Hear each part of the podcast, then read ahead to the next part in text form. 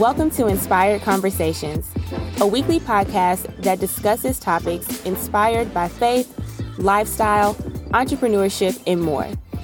These conversations are meant to help you navigate life, inspire higher thinking, and motivate you to pursue your purpose unapologetically.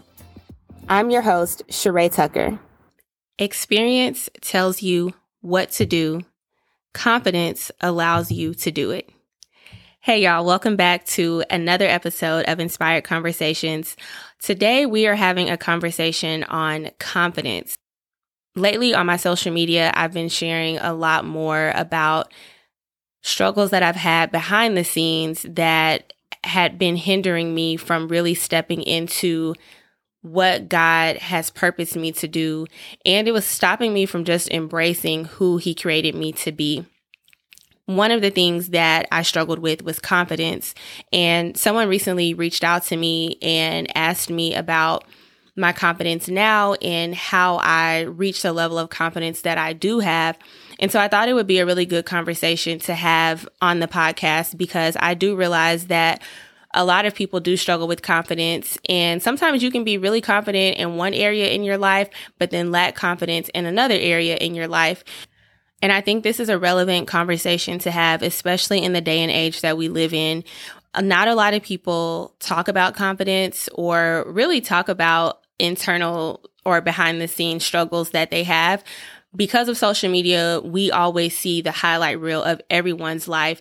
And I'm no stranger to that. I'm not exempt from that before this season that I'm in right now, if I didn't have something positive or fun to share, I probably wasn't sharing it. But with where I am right now in my life and the season that I'm in, I know it is time more than ever for me to be vocal and transparent about the things that I've gone through and overcome and some of the things that I still struggle with from time to time. So we're talking about confidence, and I'm just going to share some habits for building confidence. These are five habits that I've put into action over the years. So we'll just get right into it. The first one is to remind yourself of your victories. So I know for me, this in the past has been difficult because when you are down on yourself and you're lacking confidence, you can easily get into that mindset of, I haven't done anything. I don't have anything to be grateful for. I don't have anything to celebrate.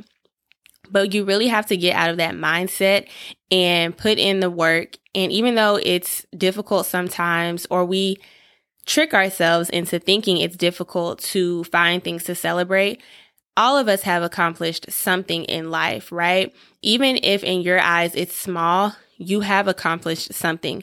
So to build your confidence, remind yourself of your victories.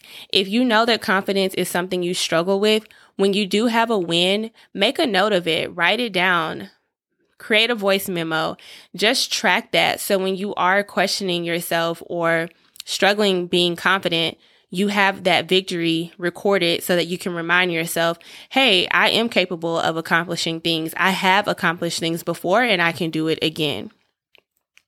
The other habit that you want to get into is stepping outside of your comfort zone, which is very difficult because hello, you need confidence to do things that you haven't done before. So again, you do have to put in the work, you have to put in the effort. You know how like you can be in a bad relationship, but you stay because you're comfortable there. Sometimes not having confidence or not being disciplined, not being consistent, all these things that we struggle with, even though we don't like it, it's a comfortable place because it's what we're used to. So to break out of that, you have to step outside of your comfort zone. I shared on my YouTube channel about how fear used to paralyze me. And a part of that was having a lack of confidence. And I just had to eventually start putting myself out there. One thing with being a business owner, networking events are huge. You know, going to networking events, I dreaded them because that confidence factor was missing. And at networking events, you have to talk to people. And when you're not confident, that reads. People are able to pick up on that. But point I had to get to a realization that I can't live the rest of my life like this. And I have dreams and goals that I need to accomplish. It's not even a want. I need to accomplish certain things. And so I have to overcome this. So I made it a point to go to networking events at least twice a week at one point. Um, don't quote me on that, but I set a goal for myself and I made sure that I hit those goals. And sometimes I didn't, but I still made that effort. So just step outside of your comfort zone and eventually you'll get to a point where the thing that is so difficult to do won't be as difficult anymore. And having an accountability partner definitely helps. I know for me with networking events, it being something that I didn't like going to. I have other friends that are entrepreneurs, business owners as well. So I would just reach out to them and like, hey, this is my goal to go to X amount of networking events in a month. So if you hear something, um, let me know. We can go together, or, you know, I'll let you know if I hear something and we can go together. The third habit for building confidence is to find validation from within. And I know this is difficult, especially in the time that we live in, because we seek validation from outside sources. Sometimes subconsciously, like you don't even realize it. You know, we find ourselves looking for validation by the number of likes we get on a picture, the number of shares, the number of retweets. We look for validation from our bosses, our managers. We look for validation from friends, from people we're dating. And you really have to get to a point where you are validating yourself.